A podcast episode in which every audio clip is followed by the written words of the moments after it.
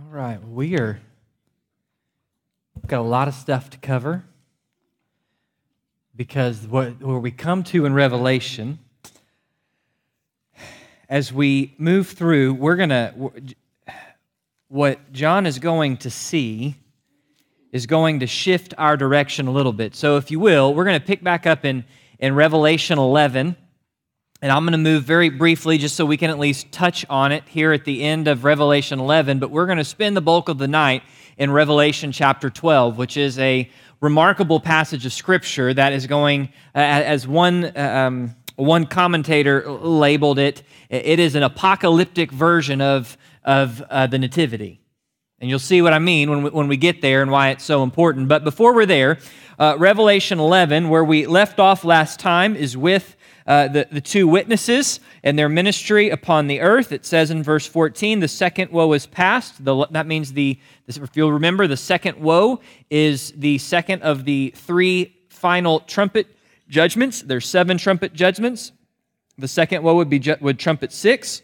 Then it says this Then the seventh angel sounded, and there were loud voices in heaven saying, The kingdom of the world has become the kingdom of our Lord and of his Christ and he will reign forever and ever. And the 24 elders who sit on their thrones before God fell on their faces and worshiped God, saying, We give thanks, O Lord God, the Almighty, who, who are, who were, because you have begun, to, you have taken your great power and have begun to reign. And the nations were enraged. Your wrath came. The time came for the dead to be judged, and the time to reward your bondservants, the prophets and the saints, and those who fear your name, the small and the great, and to destroy those who destroy the earth. And the temple of God, which is in heaven, was opened, and the ark of his covenant appeared in his temple, and there were flashes of lightning, and sounds and peals of thunder, and an earthquake, and a great hailstorm. So here's what happens the seventh trumpet blasts and when the seventh trumpet blasts, John proceeds to hear uh, loud voices in heaven uh, offering a cry of praise.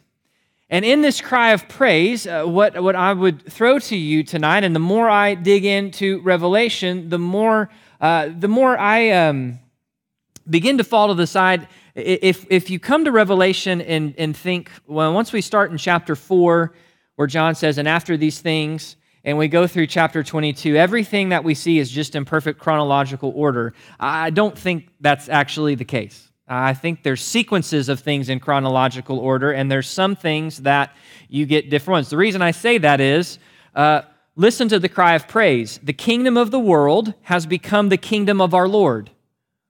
Well, that hadn't happened yet. Certainly not going to happen in the next several chapters of the book. That doesn't happen until you get to chapter 19 and 20. Uh, not only that, uh, he will reign forever and ever. Uh, this says, We give thanks because the nations were enraged, past tense. Your wrath has come. The dead were judged, the righteous were rewarded. Those who destroy the earth, which uh, would be pointing forward to Satan and the, the beast of the sea, the beast of the land, the harlot, the great Babylon, uh, those who destroy the earth, they were destroyed.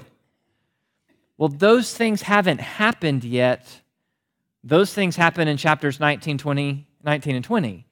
So I'm telling you to say this the seventh judgment is, is ushers in. We already know from before the interlude of 10 and 11 that when the seventh trumpet sounded, it would usher in the return of Christ. Well, the seventh trumpet has sounded, and you're seeing things that will take place. The cry of praise that is there takes place at the return of Christ. I personally am convinced, and so don't uh, that gets you kind of confused. You're like, wait a minute, we're in Revelation uh, 11, but this is when Jesus comes back. But but we see that in Revelation 9. Yes, and that's frequently how even the Old Testament prophecy books read with stuff even that's been fulfilled historically. You've you've got this prophecy over here, and then you t- time jump and you go back, and and if you go, well, that's still just not getting it. Well, have you ever asked a child to tell you?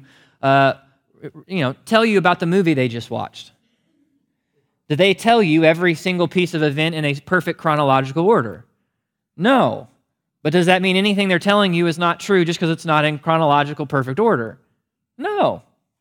And for John, it's not that he's immature of mind and trying to figure out how to put it all. John is writing down in order the things Jesus is showing him in the order Jesus chooses to show them. So Here's what you have, and at the end of this, you see the temple of God, which is in heaven, was opened. Uh, you can go down a pretty good rabbit hole with that. Re- really simple. We know from the book of Hebrews that currently in the current heaven, uh, by current heaven, I mean the current heaven where God and His glory resides, where those saints who die go uh, uh, separate from their bodies, go in, in that heaven where, where the angels give glory to God. We, I say current heaven because that's not the final heaven. You know, from Revelation 21, there will be a new heaven and new earth for all eternity. But currently, we know in heaven, according to the book of Hebrews, there is a heavenly, uh, there is a heavenly tabernacle because the earthly tabernacle is a copy of it. And we know that Jesus, when he shed his blood, he entered into that heavenly tabernacle and he spread his blood out on. So all I think this is simply saying is all of a sudden, the, the end of all things has come, the heavens have opened, and the ability for all to now see the Ark of the Covenant, and, and in the context here, this would be all of the redeemed, uh, means uh, there's no more walking, let me put it in a different term, there's no more walking by faith. We now walk by sight with the very presence in the Holy of Holies of God where the Ark of the Covenant would be. And then you have all this the flashes of lightning, the peals of thunder, earthquake, and great, great hailstorm. All of those are things that accompany a, a, a visible and audible manifestation of the glory of God.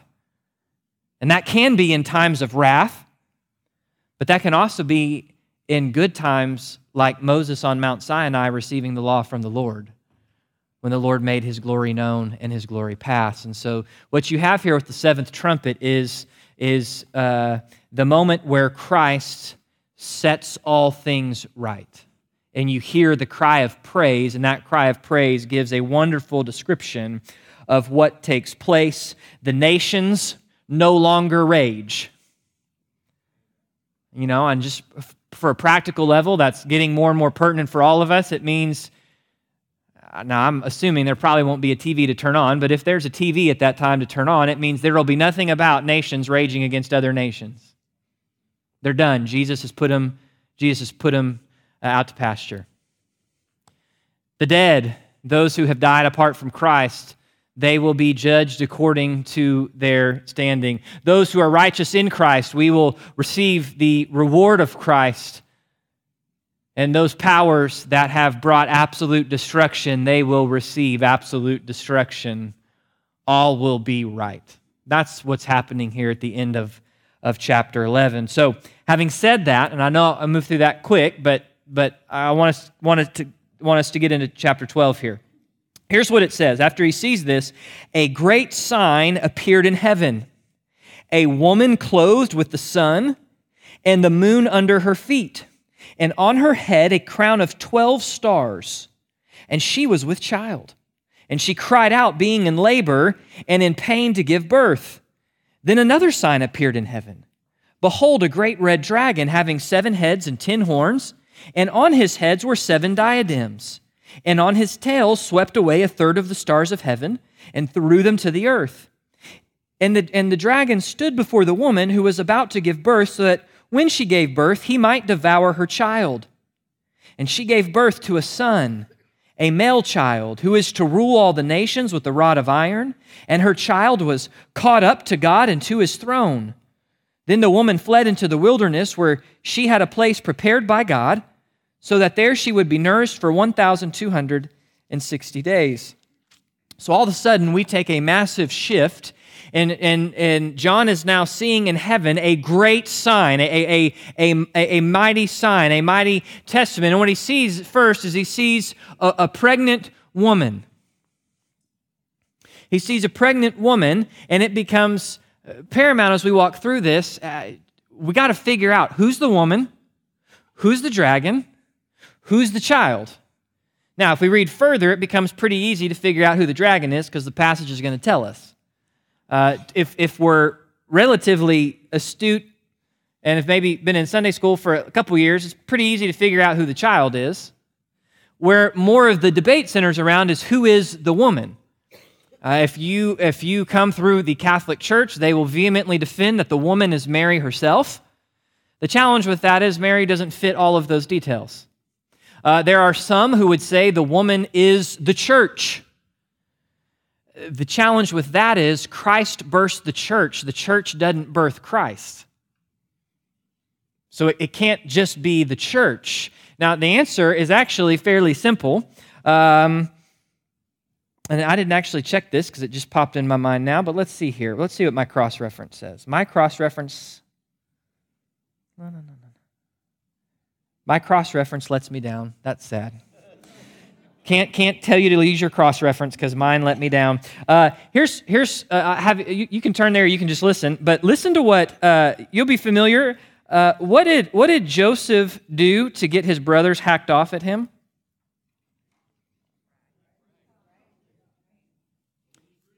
He told his dreams. What was in those dreams? That he'd roll over them. Listen to what his dream was.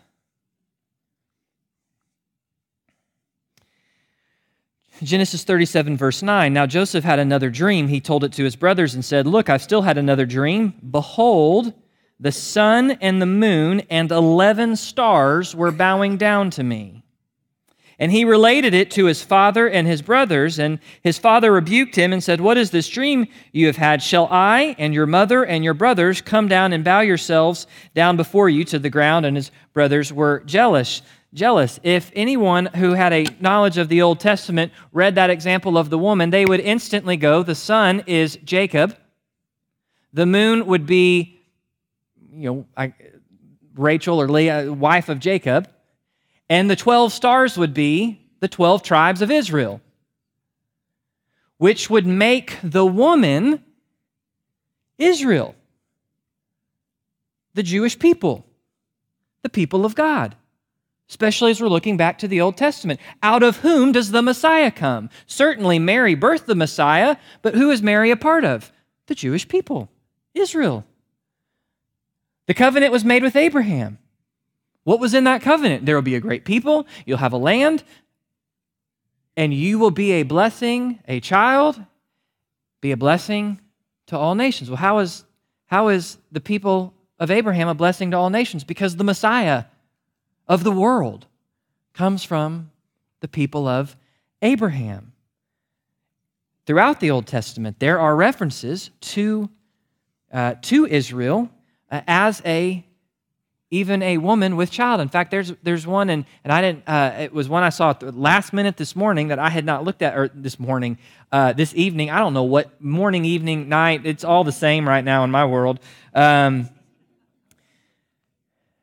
but I didn't have a chance right now. But there's a passage in Isaiah that talks about uh, Israel uh, being like a pregnant woman, groaning and groaning in labor, but, but Israel itself not being able to save the world because Israel itself does not save the world. It's the Messiah that comes through Israel that brings salvation to the world. So here you have Israel, the, the people of God, the Jewish people, uh, pregnant with the Messiah. And, and then, and so you, you why I said earlier, an apocalyptic nativity story. Because look what happens next. Another sign, a great red dragon having seven heads, ten horns. On his head were, uh, heads were seven diadems. With his tail he swept away a third. And the dragon stood before the woman who was about to give birth, so that when she gave birth, he might devour her child. Now, drop down with me.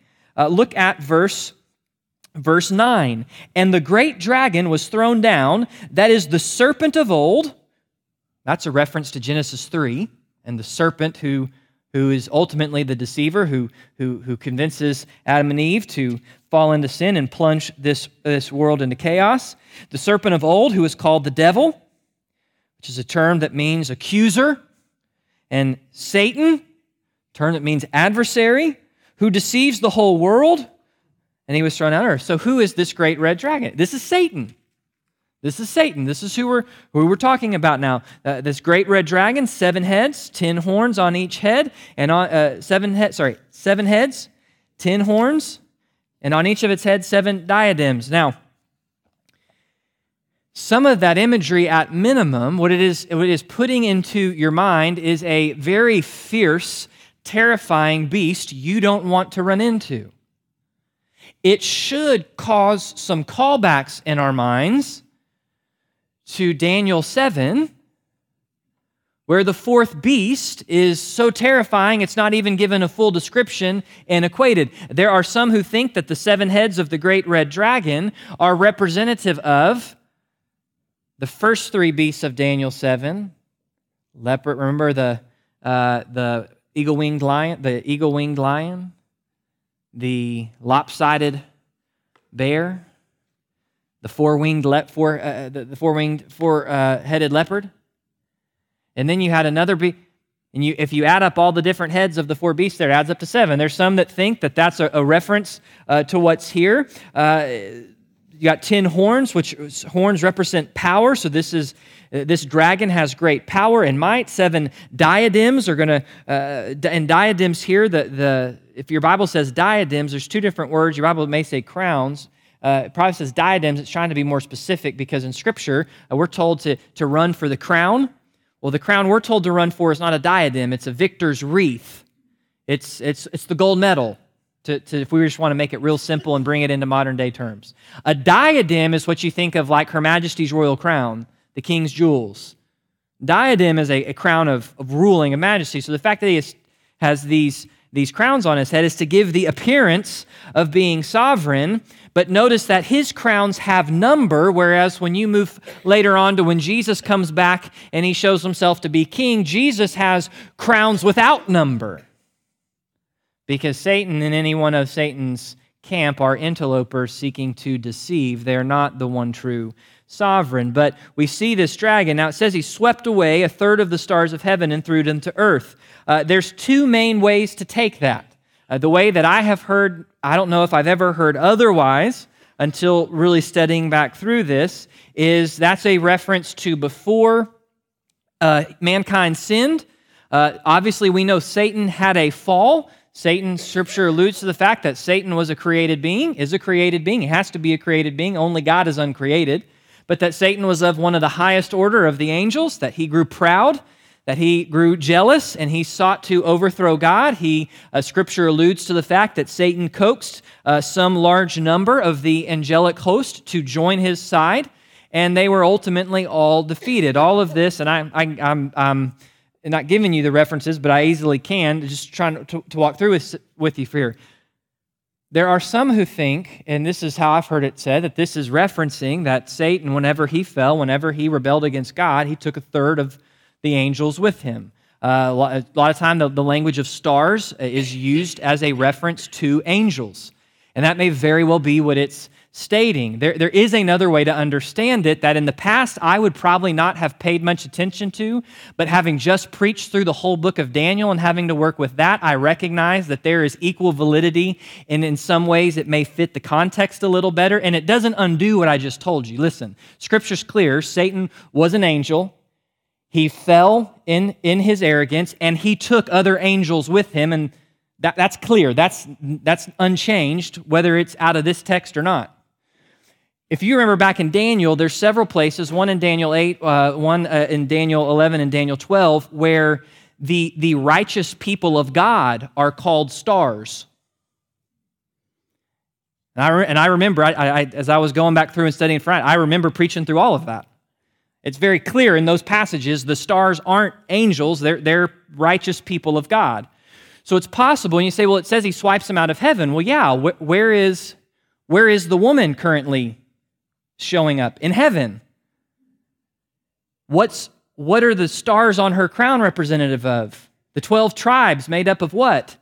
People, not angels. So it's possible that when it says that, th- that this mighty, vicious dragon, who is evil, who is powerful, who, is, who, who, who shows himself a level of sovereignty, but in fact is not, that with his tail he swipes down a third of the stars of heaven, that it is a reference to him persecuting the people of God, swiping them down. That's actually language very similar used to the language of Antiochus Epiphanes attacking the people of God in Daniel chapter 8 that it's implying previous persecution of the people of God, which we know is true all throughout the Old Testament, the people of God.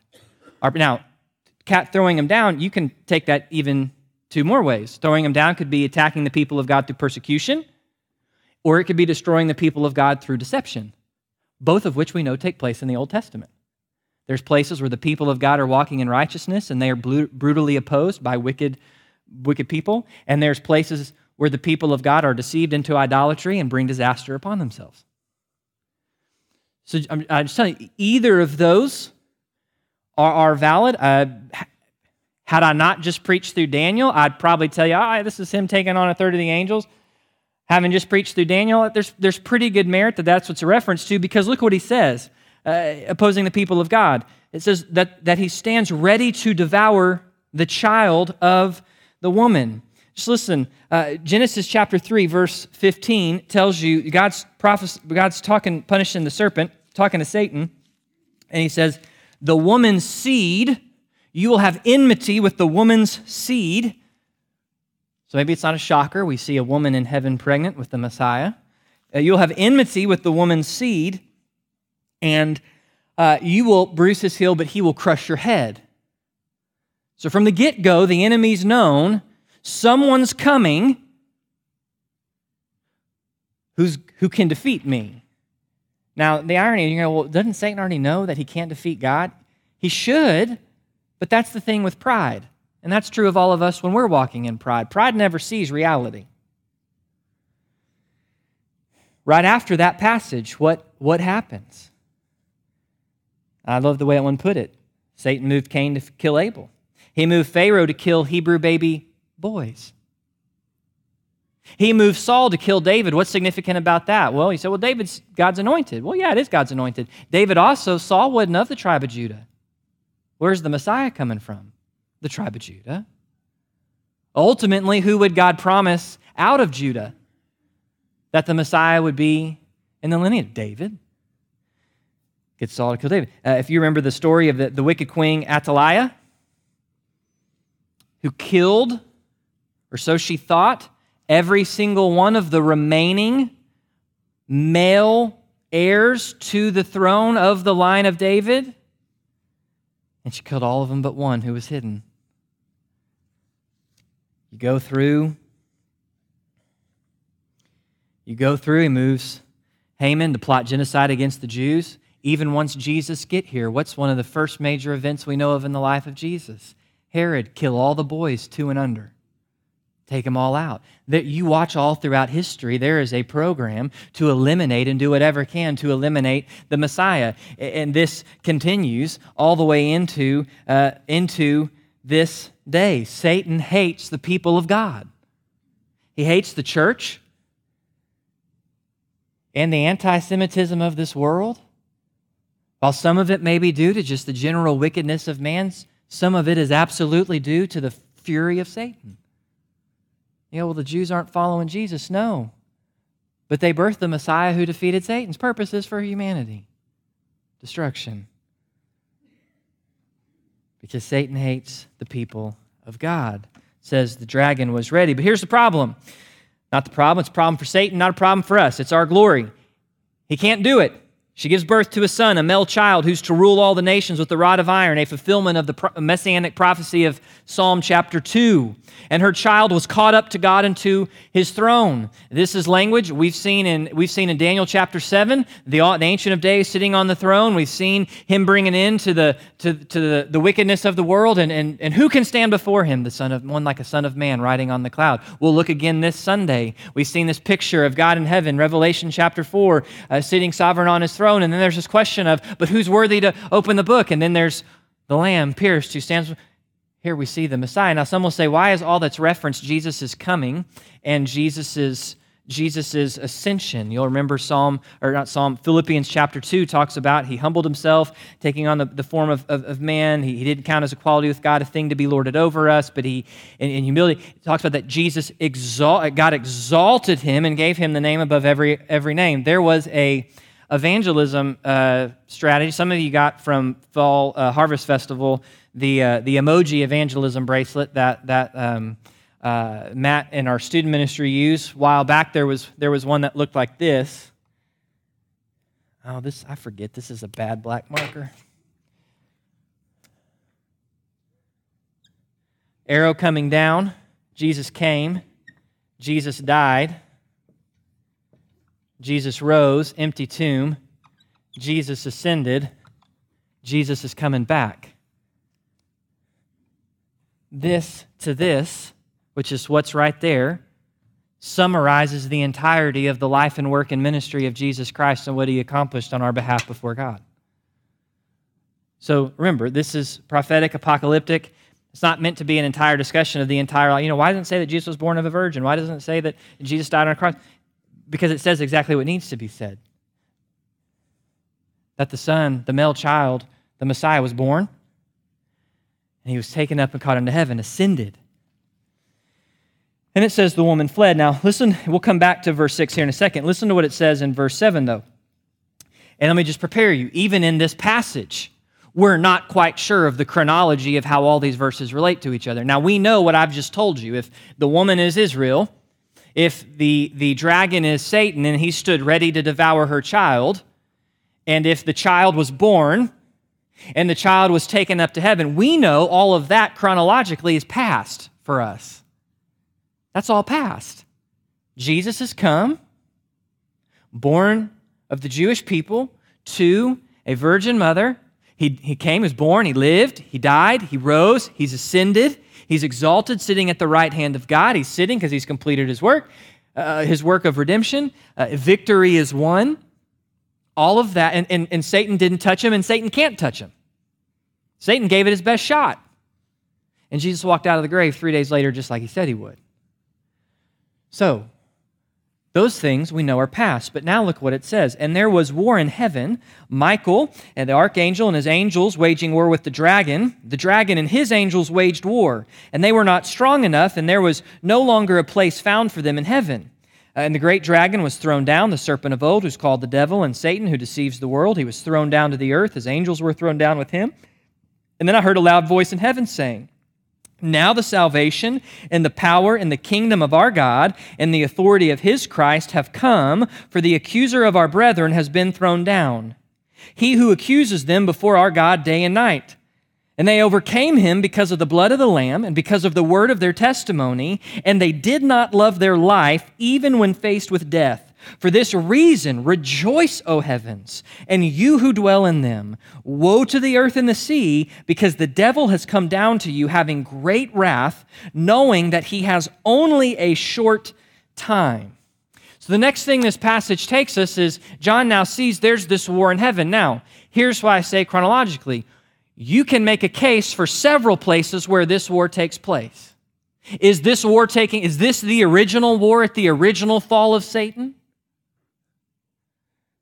That would seem to fit some of what we know that Satan obviously rebelled. He led, he led angels of heaven in, in, rebellion against God, and obviously they were put down. However, if this is talking about that rebellion, that happened prior to everything we just saw with the woman and the male child, and, and you see the, the proclamation of salvation. So maybe this is not past. Could it be that this war in heaven, that this battle took place somewhere around the death, resurrection, and ascension of Jesus Christ? Well, that, that would seem to fit a little more the context, especially the, uh, you know, what came just before it, and especially the statement of salvation and the fact that Satan can no longer accuse, which uh, we'll look at that in, in a minute, but Satan can no longer accuse because Jesus' blood covers sin for those in Christ.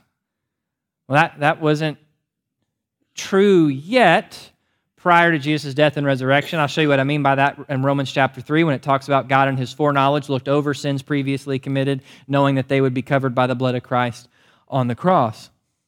Is it possible that this is a battle that takes place in heaven somewhere around the midpoint of the seven years of tribulation? And, and, and certainly what we see after this would, would lean more credence to that uh, ultimately, you can, you can make a really good case uh, for, but it's going to kind of depend on some of your bigger view of how you try to take Revelation and how, how much uh, is future, how much is symbolic, and what is there. Uh, personally, I, I, I think there's probably a mixture of, of both of those last two views. You'll remember in Daniel, the 77s, and how the first 49 or the first 69 sevens are real precise to the year until the Messiah shows up.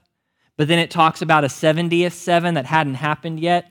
And we use the term a prophetic gap, which is just a made up term to try to describe that it's, in it is 77s. But for Daniel, in seeing those 77s, God only showed him the, the 69 sevens up until the Messiah would come and do what the Messiah can do, and then the final seven. And he didn't show him all the stuff in between, which is where you and I are living right now. It's possible a similar thing taking place, taking place there in the sense of um, here's this battle. They are thrown down. I personally think probably they are thrown down. This is somewhere around Jesus' death and resurrection, specifically because of the statement of salvation because he says he says now the salvation the power the kingdom and of authority of our christ have come. Well when did those come? When did jesus come in power? Well he did come in power in his first because sin was vanquished. Uh, when did salvation get accomplished? The door for salvation got accomplished on the cross and as he, and as he resurrected. When did the kingdom of god start coming? I know it's not here in full yet but what did jesus say? The kingdom of god is here it's, it's here in part, but not yet in full. Uh, what did Jesus say about authority to his disciples? Now all authority has been given to me on heaven and earth. Go therefore and make disciples. That statement seems to be speaking of uh, what happens, the new covenant that Jesus purchased in his blood through his death and resurrection. And if it's at that moment that the accuser of the brethren has been thrown down, then that would seem to say that that battle, uh, he's seeing a glimpse of a battle that took place in heaven somewhere uh, some would say maybe during the ministry of Jesus. Remember, Jesus said, I saw Satan fall from heaven like a bolt of lightning, uh, somewhere around the death and resurrection. Now, here's why, and you can go, uh, Pastor, you're losing me. Okay, great. Come back for a second because that's okay if you don't have all that figured out. Because here's what's key, though it says that the one who accuses God's people day and night has now been thrown down. And it makes you think of two different places in the Old Testament. One being Job. Says Satan came in before the court of God, and Satan said, God, there's nobody on earth who loves you for you. And God said, Well, have you considered my servant Job? And he said, Oh, he only loves you because you give him a bunch of stuff and you've made him healthy and wealthy and wise. And God says, Okay, well, you can take all the stuff away, but don't, don't harm him. What is Satan doing there? He's accusing. Now, there's another statement in Zechariah over the, the high priest Joshua, a similar thing where he is he is accused and God provides a mean of redemption for him. Uh, here is the reality, what it seems to be hinting at that before God, before Jesus sheds, remember Romans chapter 3 says God in his foreknowledge, that, that part of the whole key of Jesus being the, the atoning sacrifice through whose shed blood he washes our sin away and he, we are saved by his good grace and it's received through faith. And it makes the statement that for God in his foreknowledge, he passed over sins previously committed. Meaning, if you were in, alive prior to Jesus, how did your sins get covered? Well, it's because you were believing God's promise, looking forward to God sending the Messiah to cover them. Ultimately, that's what it was. Now, God gave them the festivals and the sacrifices and things to point to that, to point towards that. But ultimately, it was centered on you were looking forward. That's, that's, uh, and, and you were looking forward in faith. That's exactly the implication of Hebrews chapter 11. Remember, that's Paul's argument. No one was ever, in the Old Testament, you weren't saved by adhering to the law. You were still saved by faith, just like you are now. The law was to help keep you out of trouble and to help make it clear you needed a Savior, and here was the one coming. But Abraham was justified by faith. It says that Abraham, and mentioned several others, that they were looking that they were in Hebrews uh, 11 it makes a statement if they had been looking for an earthly city in which to dwell they would have found one but it was they weren't looking for that. They were looking for something more something eternal and they were looking forward. That they were looking forward to that but that meant that practically chronologically their sin hadn't been covered by Jesus yet. So Satan could the implication is stand before and make these accusations. God, you're being unjust. God, you're, you're not. God, God. And here's the reality. Now that Jesus has come, he's fulfilled every prophecy about what the Messiah's got to do. He's lived. He's, he's lived a life we can't. He died the death we deserve. He's risen from the dead. Satan cannot stand there and, and accuse anyone in Christ, whether they were saved in the old covenant days or the now in the new covenant days, no, remember what does Romans 8 said? There is now therefore no condemnation for those in Christ Jesus. There is no accusation if you have been covered by the grace of God with the blood of Jesus Christ, received through faith at some point where you responded to the conviction of the Holy Spirit that you're born a sinner, made for God, but out of relationship with God, that Jesus lived the life you couldn't. He died the death you deserve. He rose from the grave, which means he's alive. He reigns, and he, he will give you salvation and wash you clean if you respond to Him as Savior and Lord, when that happens, you and I are not instantly sinlessly perfect, which is where this can get confusing for us living right now. We're not instantly sinlessly perfect, we're still capable of sinning. Reality is, all of us in this room still sin. And when the blood of Jesus was applied to our account, it did not just blot out everything we had done up to that point, it blots out everything we had done, everything we were doing at that moment, everything we're doing at this moment, and everything we've yet to do. It blots it all out. All of it. Because all of it has to be blotted out for you to be made right with God. So when God looks at us, no accusation can stand because no one can raise an accusation against Jesus. And he became my sin that I might become his righteousness. I'm clothed in his righteousness. If you're in Christ, you're clothed in his righteousness. So the accusation and the condemnation of the enemy, you're not good enough for God.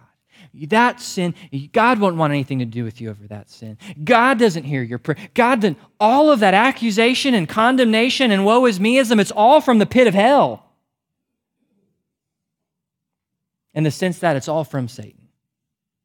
Because there is no condemnation. No, instead, Romans says we have peace with God.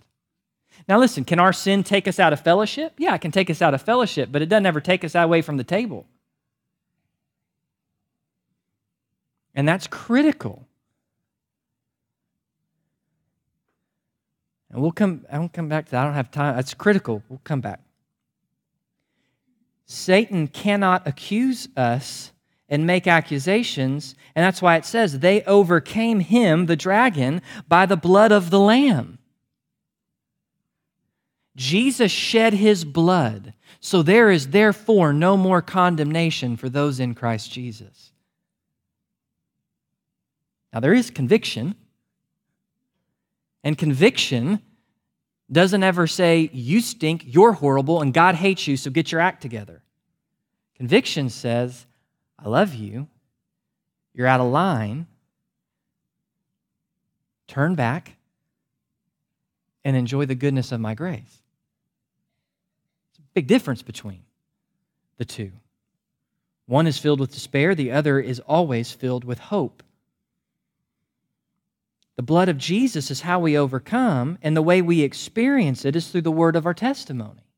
It's by walking in legitimate faith to believe who Jesus is and what he's done based on what he said, especially when I don't see it and feel it. That's how you overcome the enemy. It's how actually you've already overcome the enemy. And it's how you experience overcoming the enemy every day. It's not because you and I have done anything, it's because of the blood of what He's done. We experience it as we, by the word of our testimony, walk in tried, true, tested, convicted, refined faith that further and further grows deeper and deeper, resting on who God is at what He says. And what that produces is what it says next it says, and they did not love their life even when faced with death. It produces a loving affection and devotion of worship that says, it's not about me, it's not even about me staying alive. It's all about Him. Which, by the way, what is the greatest commandment? Love the Lord God with all your heart, soul, mind, and strength. How do you, well, here's what Jesus has done objectively for us in Christ. We better walk in it by faith knowing that even when we are faithless, He is faithful because He cannot deny Himself. Well, why can't He deny us even if we're faithless? Because we're no longer standing in our own righteousness, we're standing in His. It Goes back to the blood. It all goes back to the blood. How we're going to experience it who've been washed in the blood is by walking in faith. And when we do that, what it's going to produce is a love that's not for me, myself, and I, but is all for Him. Period. And this is what happens. Oh man, time is time just runs short. There's so much. It says, "Rejoice, O heavens." By the way, when you're saved, what does Ephesians tell you? At the moment of salvation, Jesus has seated us in the heavenly places. Well, we're not in heaven yet. No, but the position of, of, of security, the position of, um, I'm, I'm, just forgive me here. This, is, this must be having a new baby. Of specialness, that is a horribly word. I don't, I can't think of it, but specialness, position of specialness. Prestige, there's the word. Honor. You and I have already been seated there. Guess what? You know why we're seated there? Because there's no one in heaven who can accuse us to not be seated there. Rejoice, O heavens. Now, we're not there, so look what it also says Woe to the earth. The devil's come down to you. The devil can't stand in heaven and accuse anymore. Instead, he can come down and display his wrath on this world. So look what happens. Because why? He knows his time is short. When the dragon saw he was thrown down to earth, he persecuted the woman and gave birth who gave birth to the male child, but two wings of the great eagle were given to the woman, so she could fly into the wilderness to her birth to her place, where she was nourished for time, times, and half a time from the presence of the serpent. And the serpent poured water like a river out of his mouth after the woman, so he might cause her to be swept away with the flood. But the earth helped the woman, and the earth opened its mouth and drank up the river from the dragon, which the dragon poured out of its mouth. So the dragon was enraged with the woman and went off to make war with the rest of her children who keep the commandments of God and hold to the testimony of Jesus. Now, if that doesn't confuse the mess out of you, choir folk, I've got four minutes to finish for you. So let me just help you understand what's being seen here, and then in whatever time I have left after that, I will wrap up kind of what's the point, how do we understand it. Dragon's thrown down to earth. He's going to persecute the woman, remember? And, the, and, and, and depending on how you take this, this is where things could shift. Depending on your view of is there a literal seven years? Is there is there is it is it all symbolic? Is it a mixture of the two? How, remember several weeks ago I said you know, there's kind of these uh, foundational questions to how people approach Revelation. Well, the way you answer those questions is going to kind of dictate how you process what this says. So it could be that the woman is only representative of Israel, in which case, uh, in which case, um, the enemy comes down there's a turning of Jews to faith in Christ the, after the midway point of the tribulation. He's going to persecute them. God's going to prepare a place in the wilderness for them for their protection. We've already seen that language uh, with, in chapter 11 where God tells John, measure the temple, mark the inner court, which, if you're going in that way, would be those believing Jews who've come to faith in Christ, the 144,000 we've seen in chapter 6. It would fit with Jesus' words in Matthew 24 where he tells his Jewish disciples that after the abomination of desolation. Woe to those who are pregnant. Well, make your way out into the wilderness. So that fits there. Uh, there are some who would say that uh, the, the woman carries kind of a twofold connotation that prior to the birth of the son, it's referring only to Israel, but after the birth of the son, it's duly referring to the Jewish people who would ultimately believe and follow Christ, as well as the Gentile believers that make up the rest of the church. In which case, you might look at this and go, well, this persecution's not happening then at the end in that last three and a half years, but is happening both currently now in some ways and will happen in that three and a half years. There's some different ways you can take that, that there is some fairness to as far as where does it fit in the chronology, but as far as the imagery, which you need to understand, the people of God persecuted, two wings of the great eagle, that's not as crazy to figure out. Moses says of God taking his people out of, out of uh, Exodus that God brought, delivered them on wings of an eagle. Many of you are familiar with the passage in Isaiah which says he will raise us up on wings like an eagle. It means that God supernaturally delivers them to the wilderness. Now, what's the wilderness? Sometimes the wilderness is a place of punishment. But sometimes in Scripture, the wilderness is a place of intimacy where God provides supernatural food, protecting and preserving you from danger. This is what the imagery is. There is a protection for the woman. This enrages away from the presence of the serpent. The serpent can't find her. So he, he opens his mouth and pours out a, a flood of water. Now, a flood of water in Scripture has, can be used, there, there's essentially three main ways it can be used, two that are really pertinent here. It can refer to a literal army, which, if it's that case, it means that the enemy raises up a literal army that's going to come after. And we've already seen language like that in Revelation about unique armies that are raised up. Uh, the other way is simply just a flood of opposition, of persecution, of challenge, of, and, and, it's, and it's really just in kind of a broader symbolic way, uh, which would certainly include armies, but could include government, uh, uh, government legislation, could include um, economic um, boycotting, could include on down the line various ways, could include deception and tricking the people of God. The point is, the serpent is, is desperate in anger to, to destroy the woman. But notice, the earth helps the woman. The earth opens its mouth to drink up the river. That's even language from the Old Testament of God's deliverance. The body of water of the Red Sea represented a barrier that was a danger to the people of Israel, and God parted the waters and carried them forward. The, the rebellion of Korah represented a danger to the people of God, and God opened the earth and swallowed the rebels. All of this is language. Uh, I just, uh, I, I, I, we don't have the time to go check all the, the, the references. I have them all written down, but I, I mention that to just say this isn't just a random chapter. It's something John is seeing in heaven that is tied to all of the Old Testament that has come before it and you watch as God preserves and protects his people. Now, here's the statement where you can get off into the rabbit hole and where we'll end on a cliffhanger tonight. So the dragon was enraged with the woman. Well, well he's, everything he's done, he can't find the woman. He's poured out a, a flood of opposition, of persecution to take out the woman. God has supernaturally protected her, hidden her, preserved her. And then it says, So he goes off to make war with the rest of her children who keep the commandments of God and hold the testimony of Jesus. Well, wait a minute. If, if the woman is representative of the people of God, then who are her children? How, how does and again, there's different ways people will handle it. Well, representative of the people of God and her children are other people of God.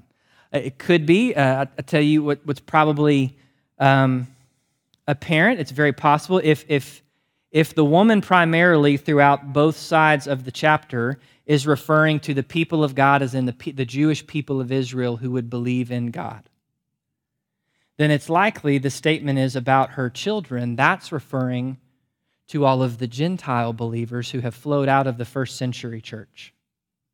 The reality is, the first Christians were all Jews. Now, by and large, the Jewish people have rejected historically for thousands of years Jesus Christ as the Messiah. There's far more Gentile believers than Jewish believers. But the point of the matter is, all of us, probably if we tracked down who shared the gospel with who, who shared the gospel, and we found out who was the first, where was the starting point, somehow we would get back to that day at Pentecost and it would go back to a Jewish believer. So it's very likely that's what it's referencing. So he can't come after, and especially if this is related towards the, the, the years of the tribulation, which is where I would lean and say it is, that somehow God supernaturally protects the Jewish believers at that time, and that the enemy turns his attention elsewhere to take on the Gentile church and that's true even in this day. Now, here's, let me just give you a simple application with our last two minutes. One, this passage gives you a really clear picture of who our enemy is. Ephesians 6 says that our, our war, our battle, is not against flesh and blood. That everything you turn on the news and see, whether it be the, the literal war in Israel going on today, whether it be a state overwhelmingly pass a constitutional amendment to enshrine in legislation the right to kill unborn children, whether it be uh, the news media responding to the Speaker of the House saying he has a biblical worldview and them saying he is just as crazy as the shooter in Maine and just as radical as Hamas, pick what you want to. Our battle is not against flesh and blood. Our battle has always been against a supernatural enemy. And right here in this passage, you get a good picture for who he is and what he does. He's a devouring dragon, he is wicked and evil. Satan does not play nice. And one of his strategies, I think it's even what um, Satan is not a prankster. I used to with the college students since they were they would watch all the Marvel movies. Like, guys, y'all understand Satan's not Loki. He's not the god of mischief. He's not just out to try to cause problems. He is a rabid murderer. He's not out to cause problems, he's out to cause absolute destruction and devastation. Which is why Satan doesn't care if a kid's five years old. If a kid's five years old and he can use something to insert in that child a seed of doubt that plants that would come out later on, he'll do it. Satan doesn't care if you're physically injured. Well, you know what? They're kind of hurting right now. I'll just, I'll just lay off. Let's. Satan is a roaring lion. In fact, the weaker you are, the younger you are, the more, the more susceptible you are. Where does a lion attack? There understand he is wicked without cause. He desires destruction in every way. He is the accuser of the brethren. He can't accuse us in heaven, but he can shout condemnation to us here. With despair, how many of us live in despair every day in our relationship with Christ because we really don't get what it means that we overcome by the blood of the Lamb? And we're not experiencing it through the word of our testimony. He's the deceiver of the world. He's a liar in everything. There's nothing that comes out of his mouth that is true. Now, he may say something that has truth in it, but it's always a lie. He's an adversary of God's people. He wants us to be loveless. He wants us to be dead. He wants us to be adulterers. He wants us to be useless. And I'm using that imagery from the seven churches. We see the nature and reality of Satan. We also see the certainty of his defeat. He wants to devour the child of the woman. Fail. And I love this statement. Look back with me in, in verse 8. The dragon and his angels waged war, and they were not strong enough. Literally, they were not and are not able. So if at first you get this picture of, man, what a battle in heaven it must have been, Michael and the angels and Satan, and it, it wasn't a battle. They're not strong enough. They got thrown out. Jesus' victory is sure. It is complete. Jesus came, He lived, He died, He rose, He ascended, and He's coming back to judge the dead, to reward the righteous, and to destroy the destroyers of the earth. And no one will wiggle out. Satan is powerful and he is wicked and he is a true adversary for us. He is dog poop to Jesus. We need to be certain of his defeat and we need to experience the victory of Christ. How do we do that? I've alluded to it already and kind of went there earlier. By the blood of the Lamb. We need to understand the importance of Jesus' sacrifice for us daily. By the way, do you realize that's what the book of Romans is? There's not a single command given in Romans until halfway through chapter 6. And the first command is to reckon yourselves, to rest the eyes of your faith and the meditations of your heart on all that Jesus has accomplished through, for you by the blood of the Lamb. As we understand that, we, we cling to it in faith by the word of their testimony. And then as that happens, we allow the importance of, or we, we, we realize the importance and are transformed, loving Him firstly and worshiping Him. Oh my goodness, we're past time. I, I, I, say this is quickly becoming my favorite chapter, one of my favorite chapters in Scripture, because so much of where we've been for the last year is tethered into this chapter. And the Christian life is extremely hard at times, but it is not complicated.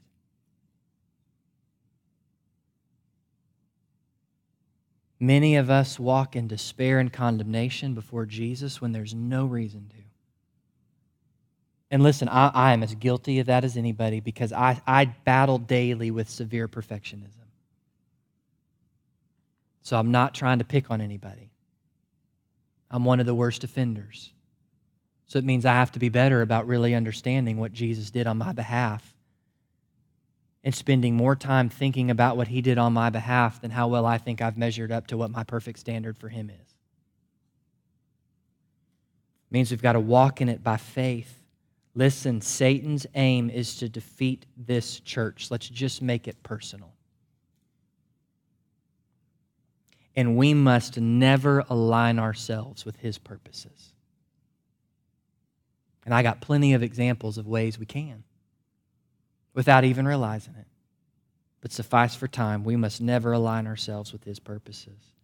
And as we understand what he's done, the blood of the Lamb, and we grow and cling to it by the word of their testimony, tried and true faith, he will transform us and we will not love even our own lives. Man, that's the kind of believer we must be. That's the kind of church we must be. But we won't be there as a church if we're not there as individuals. So let me stop there. I love you, church family. I'm so very grateful for you, for your prayer and love for my family. And um, I don't know what the days ahead hold. What I do know is we overcome by the blood of the Lamb and the word of our testimony, and may we never hold our lives so dear, even in the face of death. Let's pray. Jesus, thank you for who you are. Thank you for what you've done. Lord, and I do just pray that whatever transformation you have to bring in any of our lives, you say we are your aroma to those who are redeemed and to those who are perishing. Lord, may we be the strongest smelling aroma that you would delight to make us.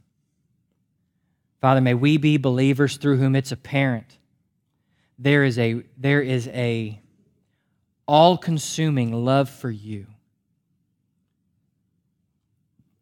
the foundations of which are in who you are and what you've done, the blood of the Lamb, which we have received by your grace through faith, and in which we now must walk daily in and by faith the word of our testimony.